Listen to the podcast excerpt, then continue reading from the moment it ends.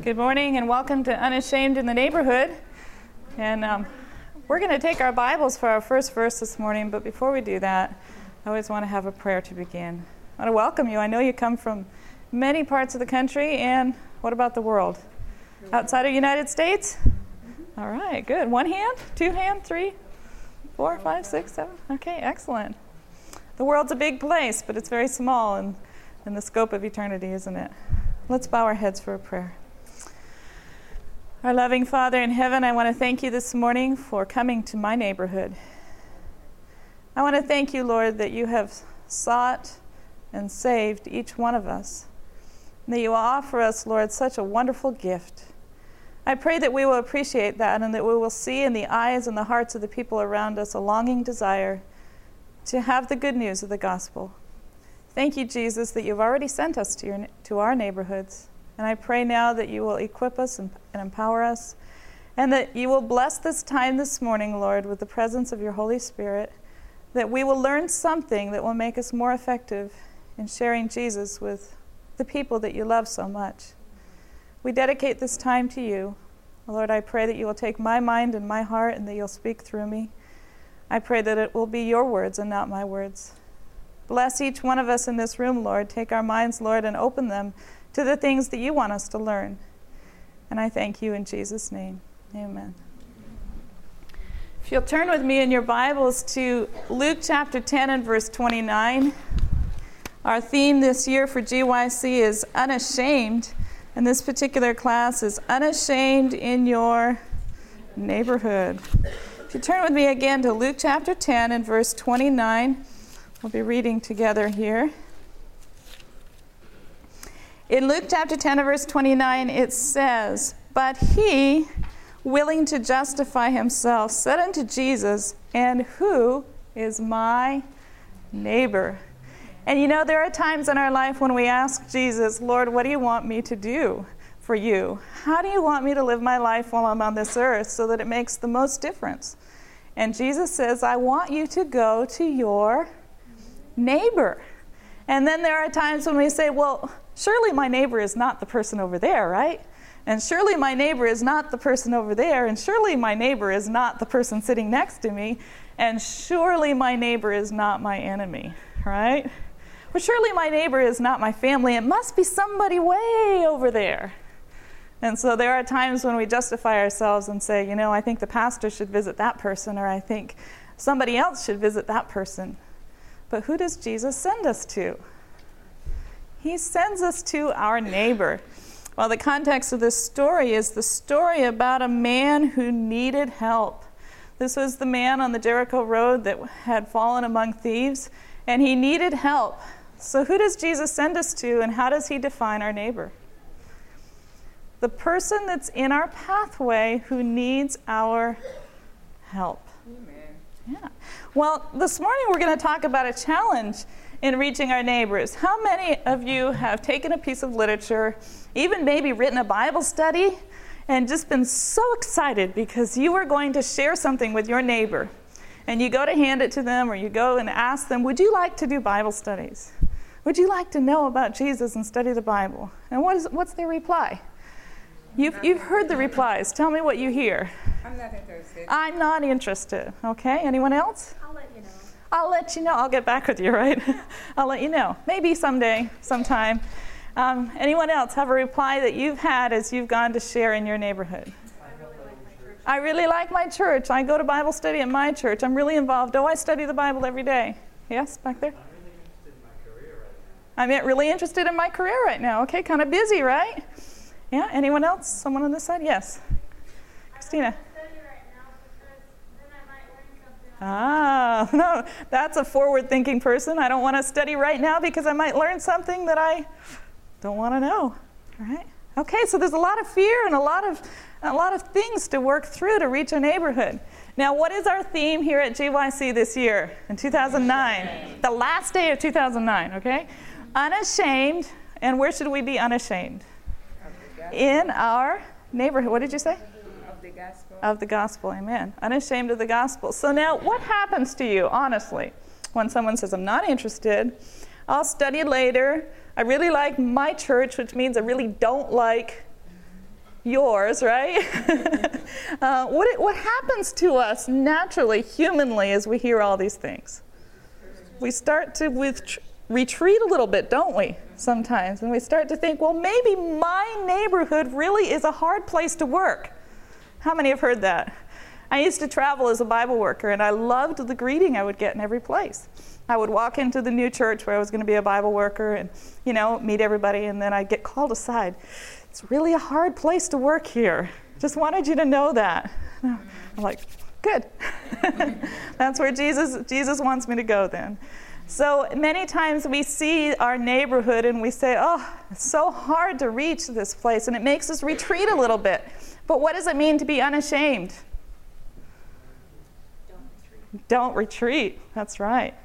Okay, so who is your neighborhood?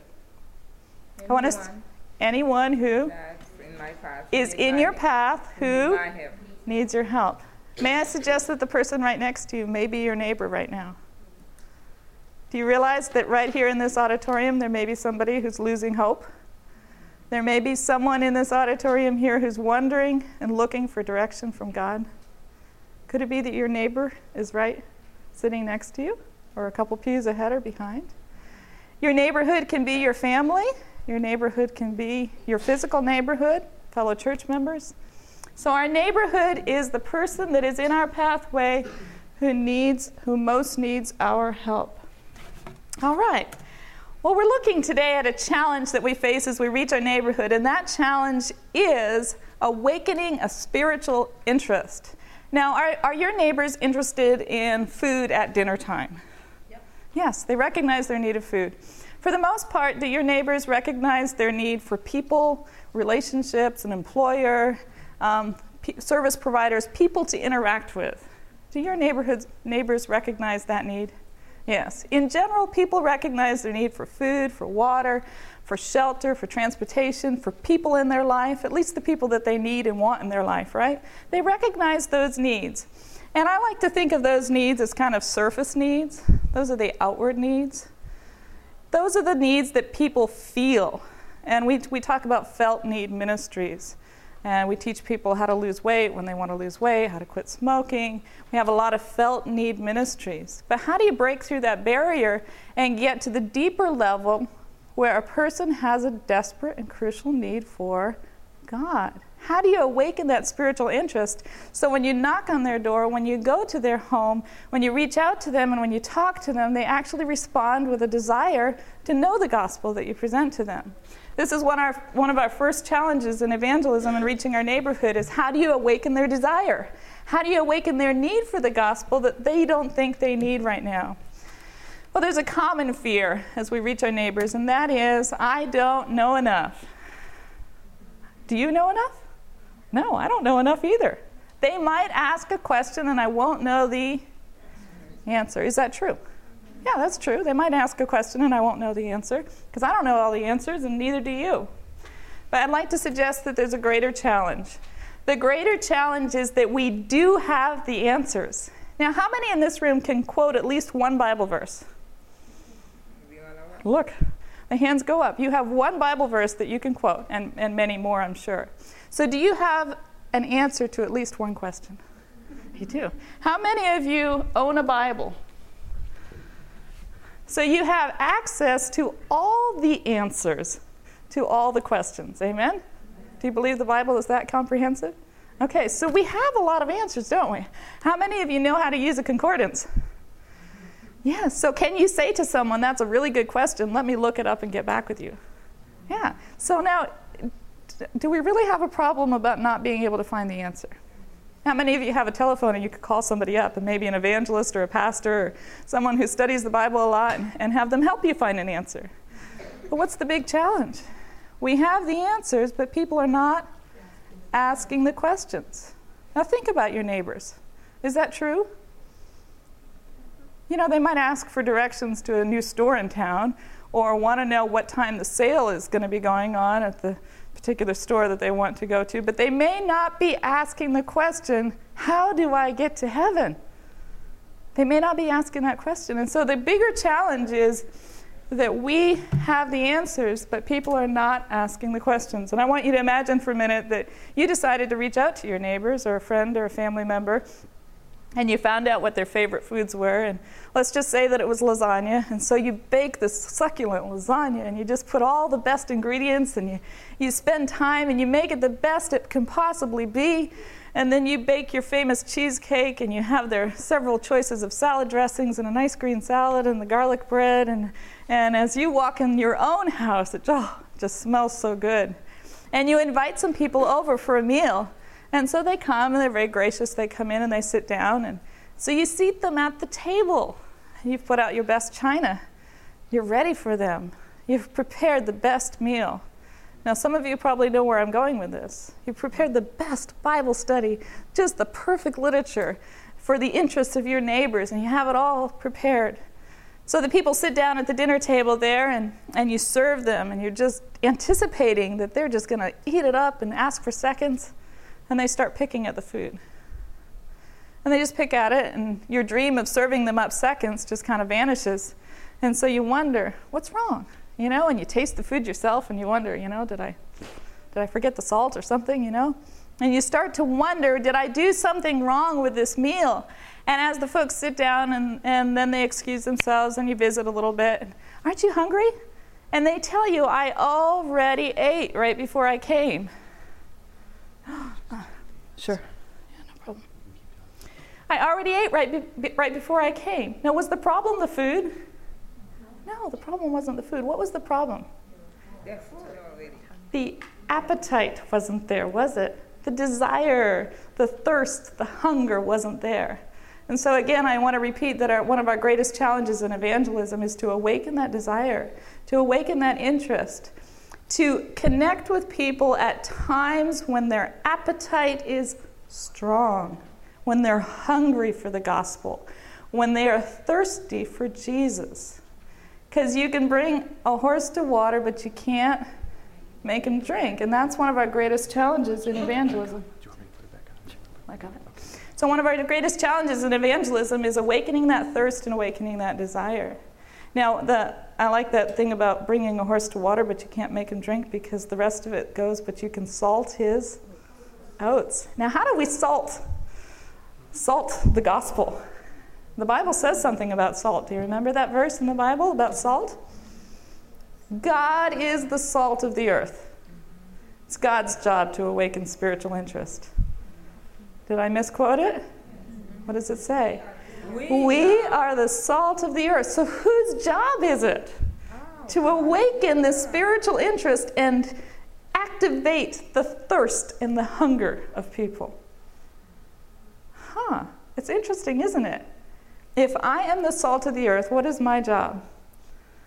My job is to season the gospel, if you will, to represent the gospel in a way that will awaken a thirst for the water of life. So, how do you do that? Have you been challenged? Have you been a, bit, been a little bit perplexed as you work with people? This says that true education is not the forcing of instruction on an unready and unreceptive mind. Have you met some people like that? You want to share the gospel with them, but they're just not ready for it. They're not receptive. They're not open to it. It says the mental powers must be awakened, the interest must be aroused. Okay, so we got to pique that interest. It's only when the sinner feels the need of a Savior that his heart goes out or goes after the one who can help him. And then another one, it says, before there can be an intense desire. Wouldn't you love to give Bible studies to someone who has an intense desire for the gospel? Wouldn't that be exciting?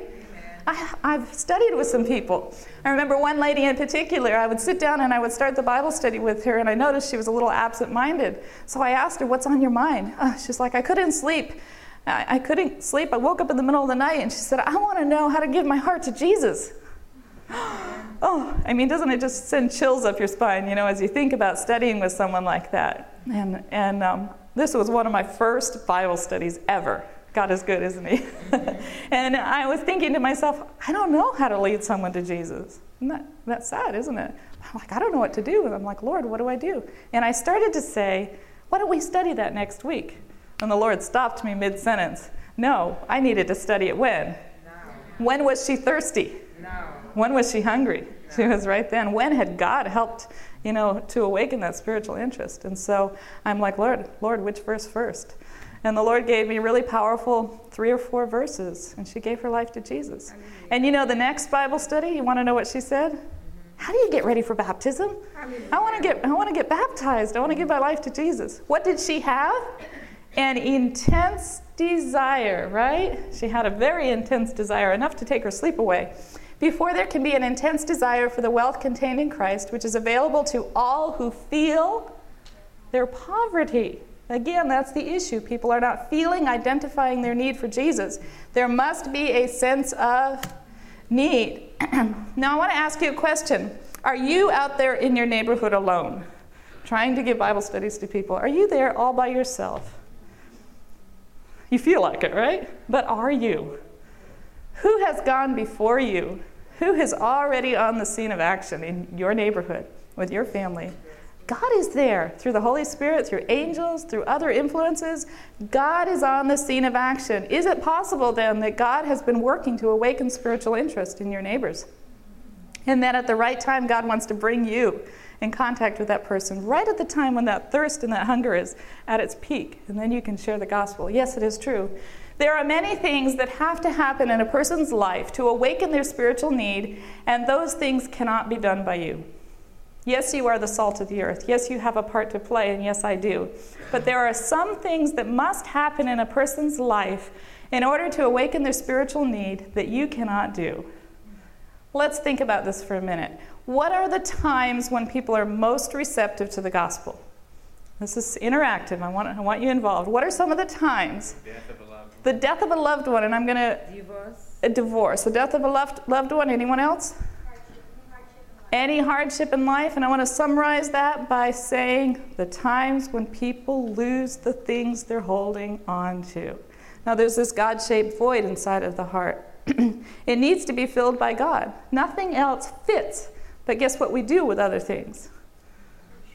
We shove them in, right? We make them fit, right? So people have family, they have loved ones, they have worldly possessions that are good things, and those are filling that God shaped void. No, it doesn't work. No, it's not really happy, but it makes people feel like they're full. Makes people feel like they're satisfied temporarily. It temporarily works. So, what could happen to awaken a person's spiritual need and bring them more in touch with their need for God? They could lose the very things that they hold on to, right?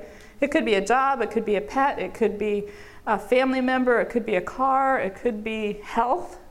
People lose things. Now, is it your job to make them go through that crisis? Should you go smash their car? Should you go make a crisis in their life? No, that's not our job, is it? But who allows those things to happen in a person's life?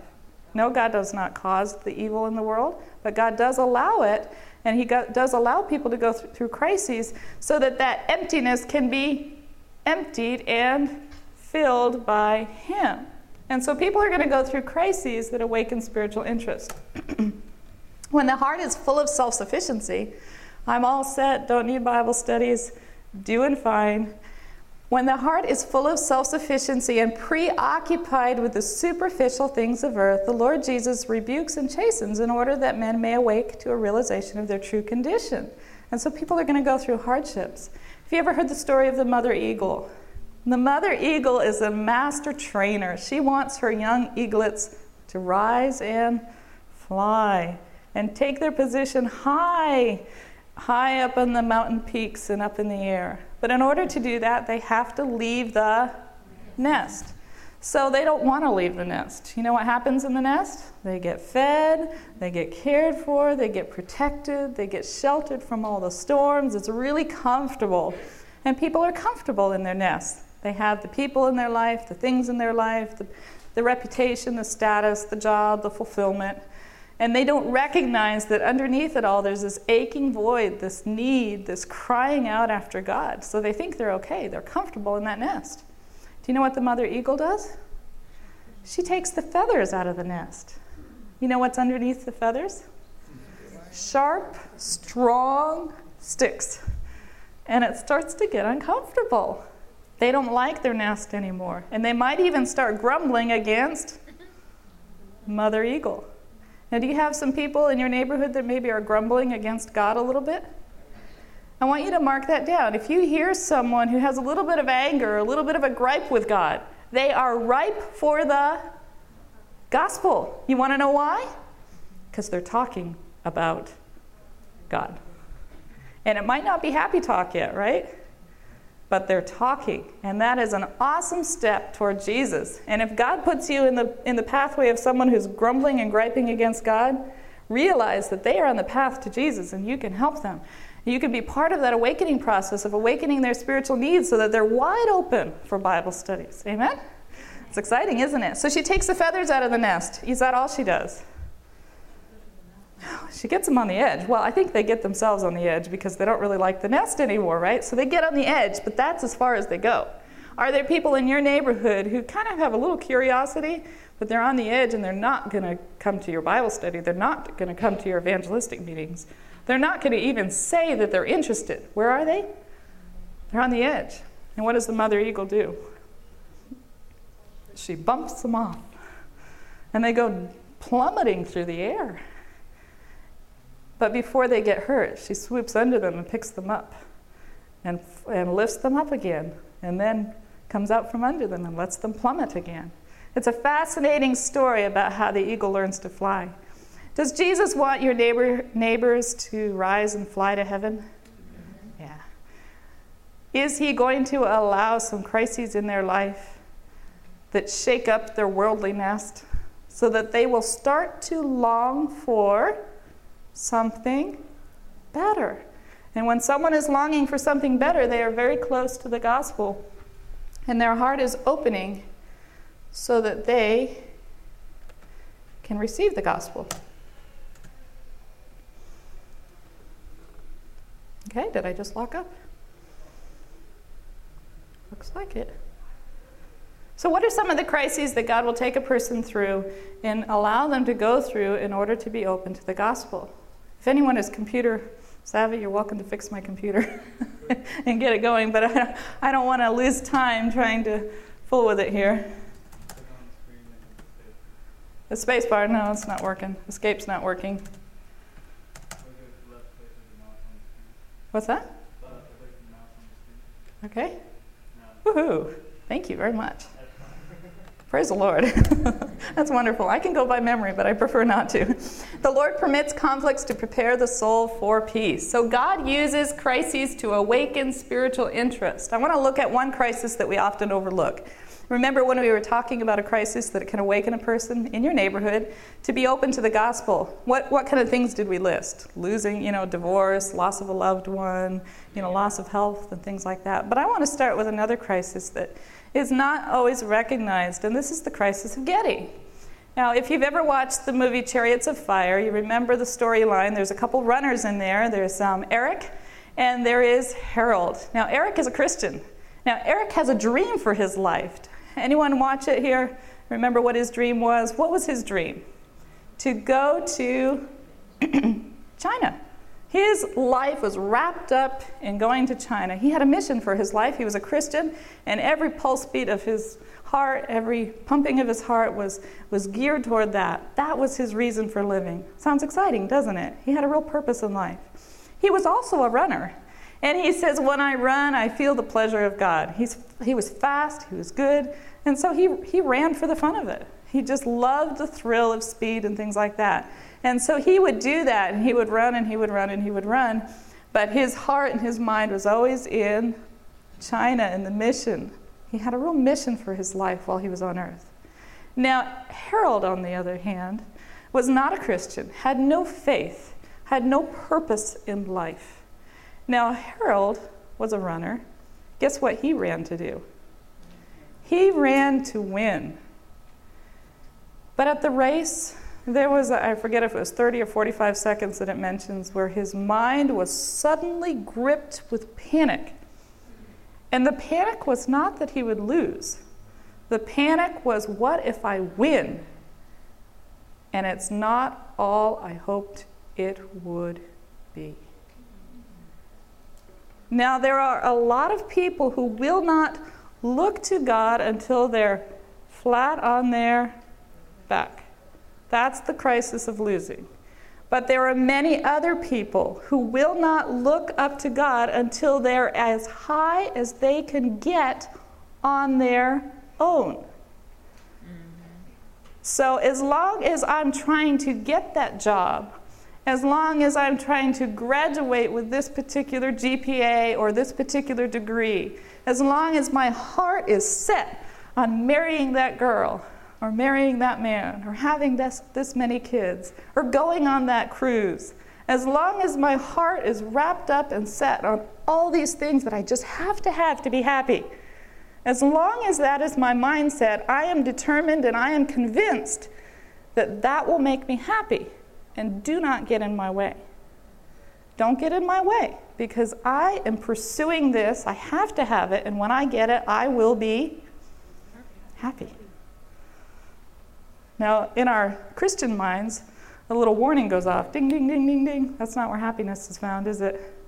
But in their minds, as you come and you say, Would you like to do Bible studies? Well, let me check my calendar. I'm busy that night.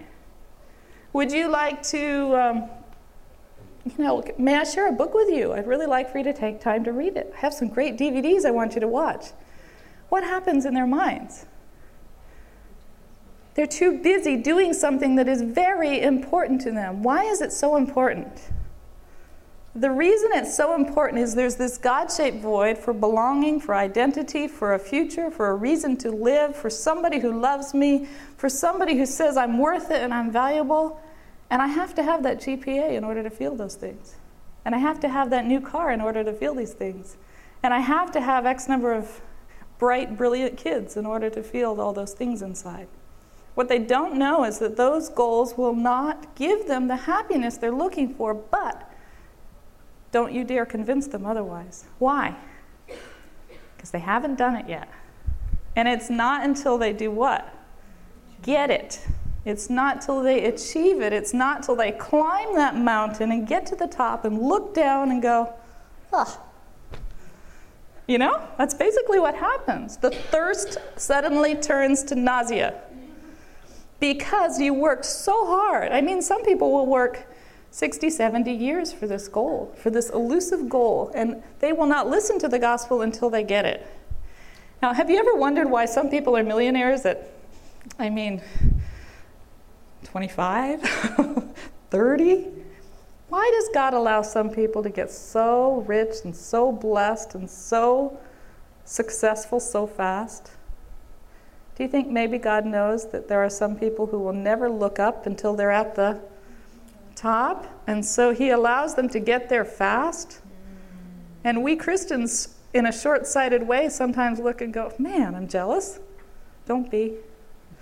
They're just going really fast toward a crisis at the top. And so God meets people at the top. now, the top may not look like the top to you. Here's an example.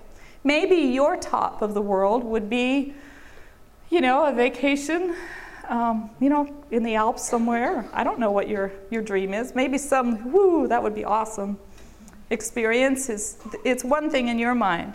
You know, for somebody else, it may be losing 20 pounds. Or coming to GYC. Or coming to GYC, all right. but let's take someone who just really feels like I will be beautiful, I will be loved, I will be wanted, I will be successful if I can lose 20 pounds. You follow what I'm saying? Watch people and their goals in your neighborhood. Notice what makes them tick, what drives them, what they're reaching toward, what they admire, what they really want. Because those goals are going to represent peaks in their life. Now, the very person who loses that 20 pounds, watch how they go through that experience. You might notice that two weeks later, they're depressed. What has just happened? They reached a mountaintop in their life, and it wasn't all that they thought it would be. And so now they're going back down. Now, those mountaintop experiences that people go through in your neighborhood, those are divine appointments where God wants to bring you into their life. You may have knocked on their doors a thousand times. Please excuse the exaggeration. But I think you follow what I'm saying. You may have knocked on their door spiritually, offered them so many things up until that point. No, no, no, no, not interested. But if you can come at just the right moment and say, give them 32 Bible studies. No. Say one or two sentences at that key point when they're disillusioned. One or two sentences like, you know, there was a time when I really wanted a new job and I got it. And after I got it, I realized something was still missing. Even just that much would be a huge foot in the spiritual door to reach that person. Because just a few sentences at that peak time of spiritual thirst or spiritual hunger can go so much further than 32 Bible studies. We want to give them a taste. How do you sell a new food product? How do you convince someone that you have a really good cheesecake recipe? Tell them how great it is. Tell them how great it is. You make them want to give it to them. You make them five cheesecakes, right?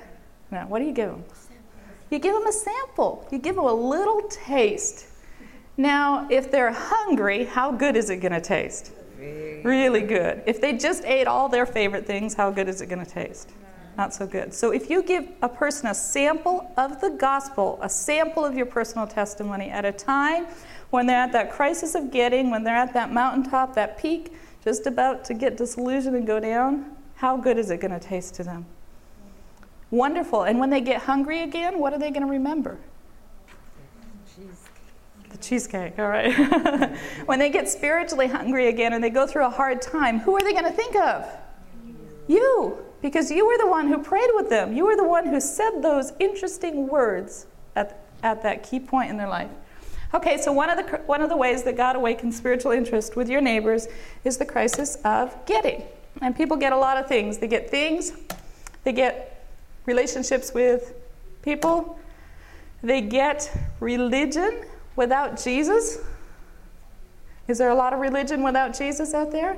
And I want to suggest that a lot of the hungry people are in church. Don't overlook the neighborhood in your church because just because someone has come in the door or been baptized doesn't mean that they've been spiritually satisfied. It may just be a form. The Bible talks about a man who had an amazing spiritual experience, if you will. He was possessed with demons, and Jesus came to this man, and he was delivered from the evil spirits. And it says his life was swept. What does that mean? What does it mean when your life is swept spiritually? Jesus says, You know that, that habit over there, it doesn't please me. And he sweeps it where? out. And he cleans up your life, right? It means you're not living you're not living together anymore. It means you got your own apartment or you got married, right? It means you're not drinking anymore. It means you're not logging onto those websites anymore. Your life is swept. Your life has been cleaned up. And then it goes on in the Bible in, to say that this man's life was also garnished. What does it mean to be garnished spiritually? Well, when you garnish a table or when you um, fix up a house, you put all the things there that look nice, right? And it looks beautiful. So, what are the things that look beautiful in a Christian's life? Yeah, fruits of the Holy Spirit, okay. And what about missionary work? So here's a person who's been delivered from the devil, from the evil spirits. Here's a person whose life is cleaned up.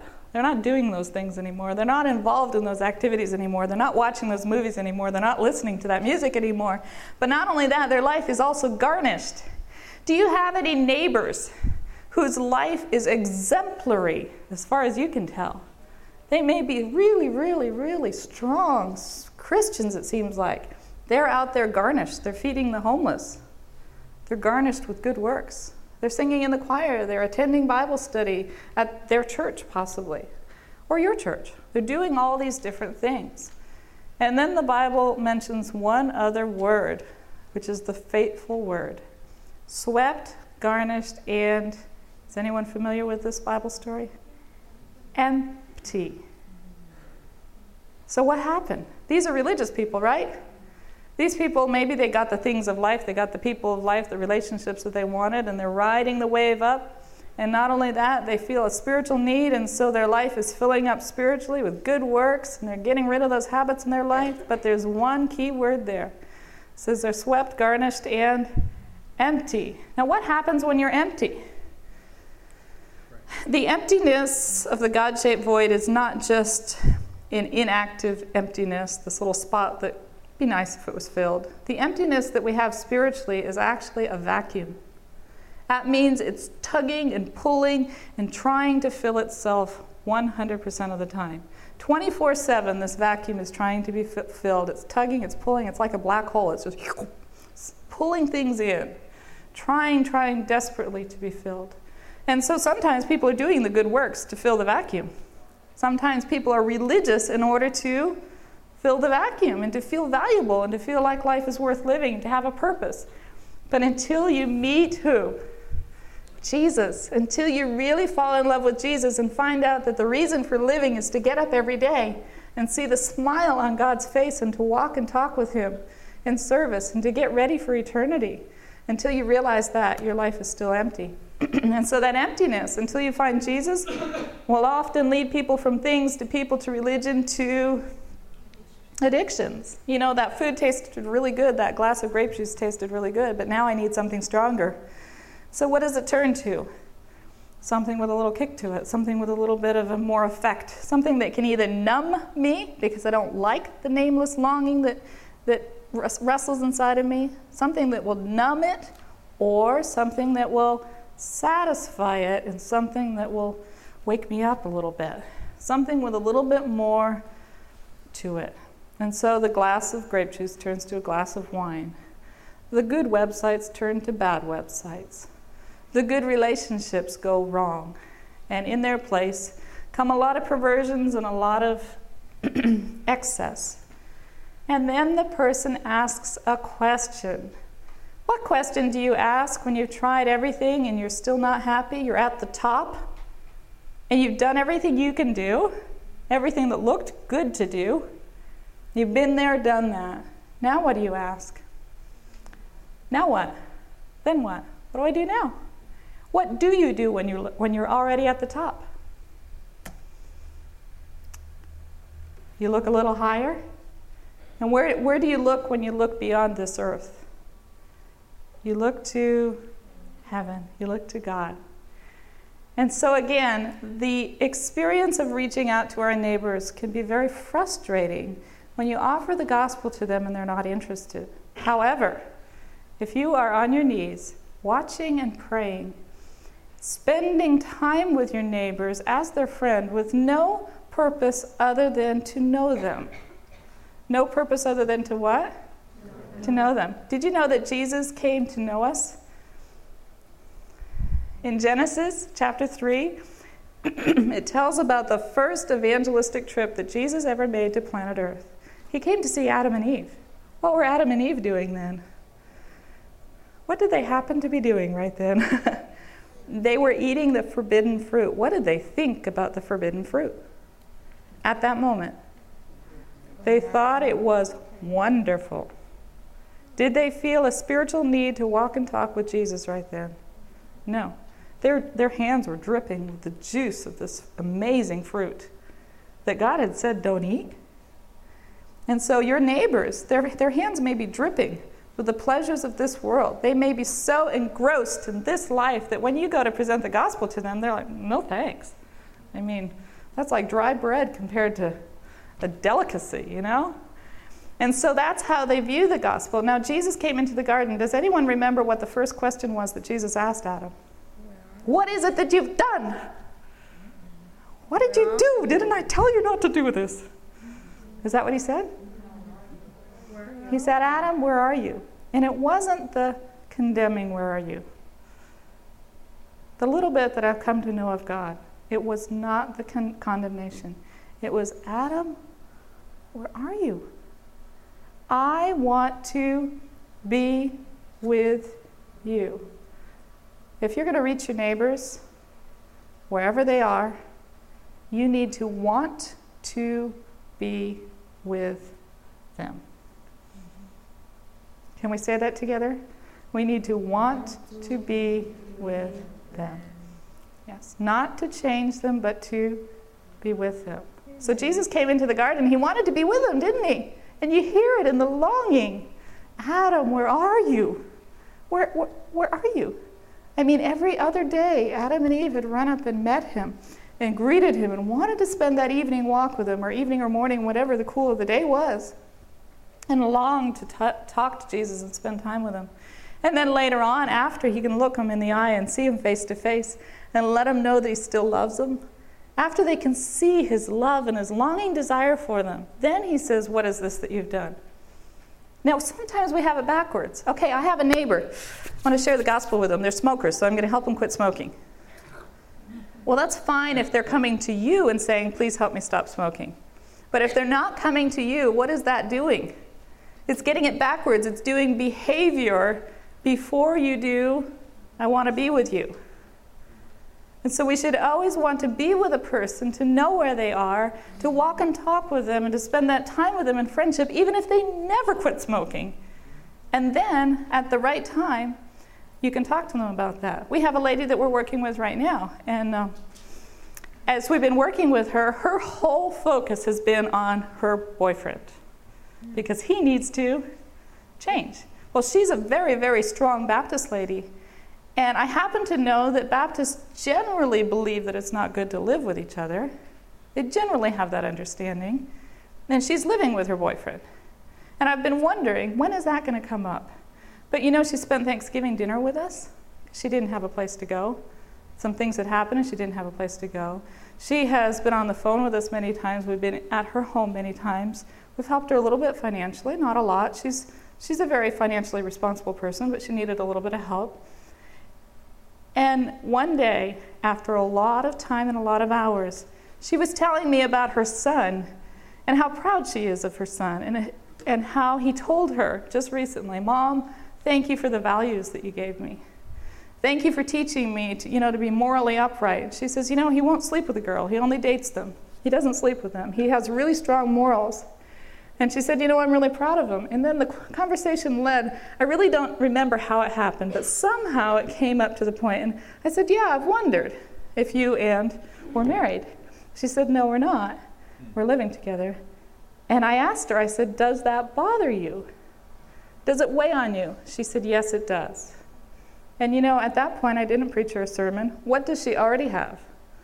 She already knows. And people usually already know. But until you get that friendship with them, they're not going to admit it.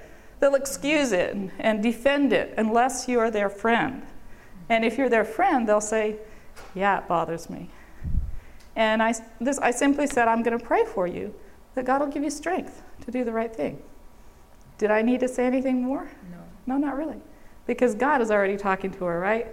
And if God is talking to her, who am I to interrupt, right? Mm-hmm. I just need to reinforce and be there and be her friend. And so, first we need to be with people, and then we can help them with their behavior. When I get it all, is this all there is? The crisis of getting awakens some spiritual questions. When I've gotten to the top and I've exhausted everything that looked good in this life, is there some perpetual novelty? Is there something that never runs out? Is there that water of life that satisfies? Is there something bigger and better that I could reach for and that it would actually satisfy me? And then crisis number two that we've already looked at a little bit more is the crisis of losing. It could be a fire, it could be a death, it could be a perplexity. Um, sometimes people have that satisfaction in life of always knowing the answers and always being there to fix everyone else's problem. And then suddenly they're faced with a challenge that's bigger than them. That's the crisis of losing. They've lost that sense of I've got it together and I've got what it takes. They don't have that anymore. And so all of a sudden, life is not real pleasant anymore. So, in the crisis of losing, you may lose things, and that's kind of superficial. You may lose, you know, your car keys. You may lose a, um, a home to fire. Or you may lose a person in your life. You may lose a job, which is your relationship with an employer. You may lose a spouse or a child. And you may lose something that you held on to in religion. Maybe your church disappoints you and suddenly you don't have that place of belonging spiritually anymore. And maybe you can't get whatever you're addicted to anymore. So people lose things that they're holding on to, the things they've been stuffing in the God shaped void, they lose it, and then what do they ask? Now what?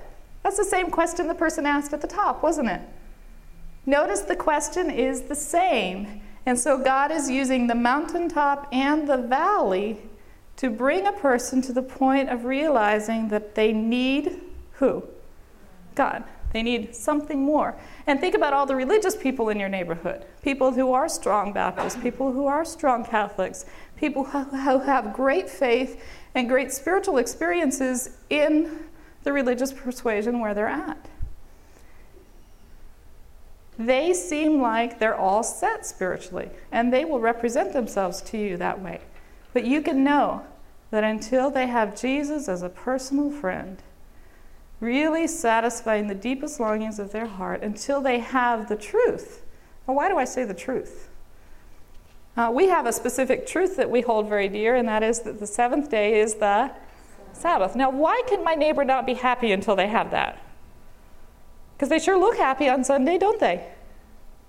You know, don't they? Why can't they be happy without the truth of the Sabbath? Good question, isn't it? We have to go a little bit deeper. What does the Sabbath represent to us? I am God and I don't change. And I want to be with you. And I am devoting time to be with you. And that's just scratching the surface, right? Now, do people want something that doesn't change? Now, if God really said, remember the Sabbath day to keep it holy, and later on he said, remember Sunday to keep it holy, what kind of God would he be? A God who changes. And by the way, keep the commandments. Except for this one, I told you to remember. Except for this one I told you to remember. By the way, keeping the commandments is an indication that you love me, and if you love me, you can go to heaven. But if you don't love me, and you're like, well, I better get it right, right? Is it Sabbath? Is it Sunday? Does he change his mind? Is he going to go back to Sabbath a little bit later? What does that say about God's character? Have you ever noticed that advertising will use words and and um, different things that are real solid, you know, like a rock and eternal and eternity. And they use these different words sometimes that, that they just well up within you this, the sense that this is going to be there. It's always been there. Do you think people would want God to be that way? Yeah. So there's this longing. I mean, do people want to get married and have it stay good? Yeah. Do people want to buy a car and have it run for a long time? Yeah. Do people want to sign a document and then have someone keep their word? Yes. Do people want a God who stands behind his word and doesn't change? Yes. And so the truths that we know actually represent a deep connection with a wonderful God. And other religious creeds, other religious teachings do not represent God's character that way. And so even if someone is a strong Baptist, a strong Catholic, a strong Pentecostal, and seems to have a lot of good things going for them religiously. As long as they're missing that key relationship with Jesus and an understanding of who He is that our message conveys, they are swept, garnished, and empty. And they still need Jesus. So, in the crisis of losing, we lose things. We lose people. We lose our, our um, comfort with religion. We lose addictions. And then we ask the question now what? Some people won't look up until they are flat on their back. So, what does this mean as you reach your neighborhood? This means that you are watching for people when they go to the top, and you are there as their friend to say a few words to them, to pray with them, to give them that book at a time when they're thirsty and hungry for the gospel. It also means that you're watching your neighbors and you're getting to know them and you're watching the things that matter a lot to them. And if they are crying because their pet died, where are you? You have your arm around their shoulder, if that's appropriate, right? You're saying words like, I'm sorry. You are there to rejoice with them in their successes and to cry with them in their failures or their losses. And so God's people are always there on the scene of action. And that's a big part of reaching our neighborhood is to actually be there with them. The first step is to know where they are and spend time with them. The next step is to watch and to pray and to say, ah, that's a divine appointment. They're at the top of the mountain and they're going down. the very thing they just got, the new computer they just got, the new four wheeler they just got, the new whatever they just got that they had so much wrapped up in, is suddenly disappointing them. And they need someone to ride the, down the hill with them. They need someone to make sense of it, someone to talk to them about God, someone who will never, never fail them, never disappoint them. And then when they're at the bottom, they need someone to put their arm around them and, and to help them. Is anyone as hot as I am this morning? Whew, it's hot, isn't it? when you lose it all, have you lost it all? People are asking these questions. And in times of crisis, here are questions that people ask Where is God? Why is this? Why is this happening to, to me? Doesn't anyone care? Why me? this is from C.S. Lewis in the problem of pain. It says, God whispers to us, God whispers to us in our pleasures. So, how easy is it for people to hear God's voice when they're wrapped up in pleasure? He speaks to us in our conscience, right and wrong, but He does what? Shouts to us in our pains. It is His megaphone to rouse a deaf world. And so when you see someone that's going through any kind of loss or any kind of trial in their life and they're in your neighborhood, that means God is sending them sending you to them. It also means that God is speaking to them with a microphone, with a megaphone. And so when God is speaking to people, he wants you to speak to them as well. So these two crises, what are the two crises again? The crisis of getting and the crisis of losing. These two crises are allowed by God. Remember, they're not caused by you. That's not our job, is it? Our job is not to create these crises in people's lives, is it? These are crises that people go through because we live here in a world of sin and because bad things happen because of sin. These crises are going to happen to people, but they are what? Allowed by God to awaken a spiritual interest. What do we do? We watch and we pray and we stay close to people to change them, right? We stay close to people because we want to be with them and to know them. Exactly. Because we, what did we say before? Because we like them, right? We like to be with them. So we watch and pray. Now, this is just a little graph here to show how things go up in a person's life. And you know, as things are going up, if they don't have Jesus, they are headed for a crisis of getting.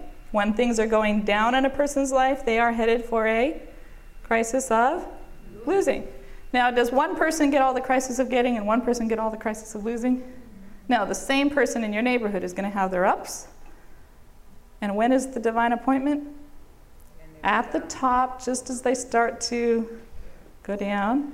And then the same person will have their downs. And when's the divine appointment? As they hit the bottom and they start to look up. Yeah. And so the key to your neighbor's heart is to watch and to pray and to see when, is the, when are these crises that are happening in their life? When can I come close to them and when can I help them? We started out by saying that salt increases a person's thirst for the gospel. We recognize that we are the salt of the earth. That's what the Bible says. So is it all up to God? Are there some more crises? There's some more ways to awaken a spiritual interest in a person that we have more of an active role in? Is there more for us to do? Yes.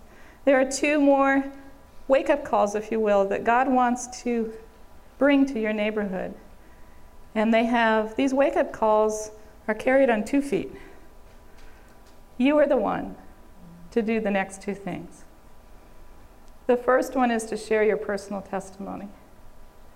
The second one is to talk to people about God. When you share your personal testimony with them, you tell them your life story. Yes? No? Yes and no. When people are not thirsty for the gospel, they don't want to hear your life story. Guess what they want to see? They want to see what they're looking for. When a person is not thirsty for the gospel, they are still driven by that nameless longing, by that emptiness inside, because they need the gospel. So they see someone who graduated with a particular degree and is starting a career, and they see that that person is happy. What do they want? To be happy. They see that person who's handsome, and they see pictures of their wedding, and what do they want? That belonging, that love that they think they see in that picture. So, what do they try to get? Handsome, beautiful, whatever. All the while, they're looking for happiness, belonging, love, purpose, a future. Now, what peace, thank you, forgiveness? What if they suddenly see a Christian walk in the room and the Christian fails? But that Christian gets up with a smile on their face and still looks forward to the next day. What have they just seen? Everything they were looking for. And you know what they do? They go, wait a minute. Well, I don't know. I better, I better finish my college degree. Wait a minute. What did I just see? And what's that putting into their mind? And uh, we need to wrap up this session and, and uh, take a break before our next one, but I want to really bring this down to home before we finish. The third crisis is to see Jesus in someone else's life. Now, people have this in, inner belief that I can get everything I need to get on my own. I don't need God's help, thank you very much. People are very self sufficient and independent. So when God comes knocking and He says, Give over the control center of your life to me, they go, Wait a minute. I got to get my college degree first. Wait a minute, I got to, you know, I got to lose this weight first. You're going to get in my way, God. Wait a minute, I got to, you know, I got to get this car first. I got to go on this cruise first. You know, you're in my way, God. And God keeps knocking on the door, and He says, you know, give up the fight. You know, I'm, I'm the one that you're looking for. And they're like, no. And they look at the Christians in their neighborhood. Where do they look? They look at the Christians where? In their neighborhood. They see you walking out your door to go to church. They watch your children. They don't watch your children to see what your children are doing. They watch your children to see what you do.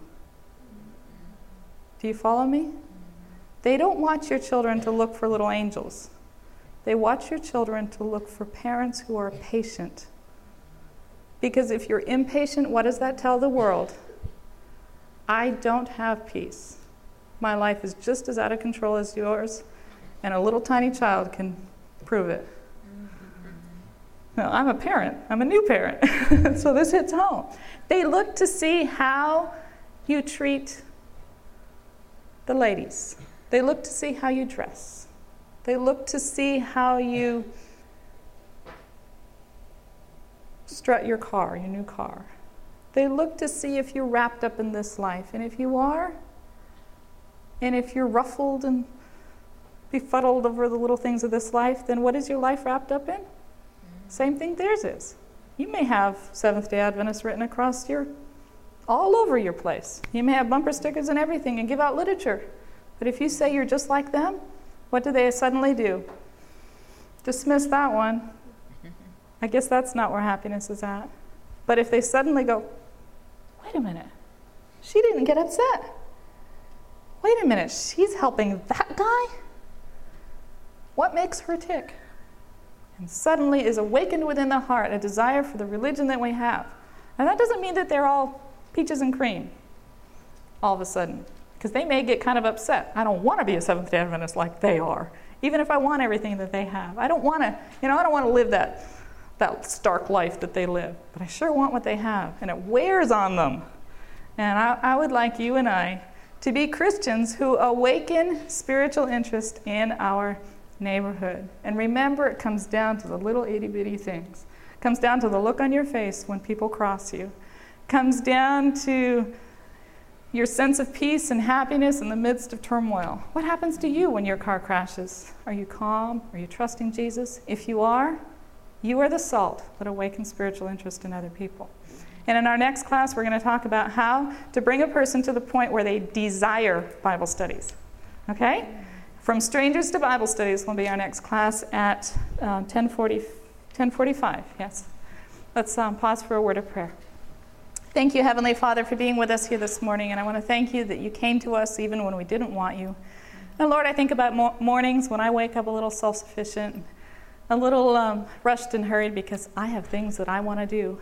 And Lord, I'm no different from my neighbors on those mornings. And I thank you that you stay close to me during those days. And when everything falls apart because my plans and my power and my resources ran a little thin, I thank you that you stay close and with that still small voice, you remind me to pray and to turn to you. And Lord, I ask that you will empower every single person in this room, Lord, to pause and to look at their neighbors in a new way, to see a longing desire in every neighbor for Jesus, and to be willing to stay close to people even when they're not that fun to be around, so that in those moments, those divine appointments, they can be the person who lifts them up, Lord, and helps them to look toward heaven. Give us skill in doing this. We thank you for the next class, Lord, where we will, where we will look at how to bring people to a point of desiring Bible studies. Bless us and bring us back, I pray, in Jesus' name. Amen. This media was produced by Audioverse for GYC, Generation of Youth for Christ.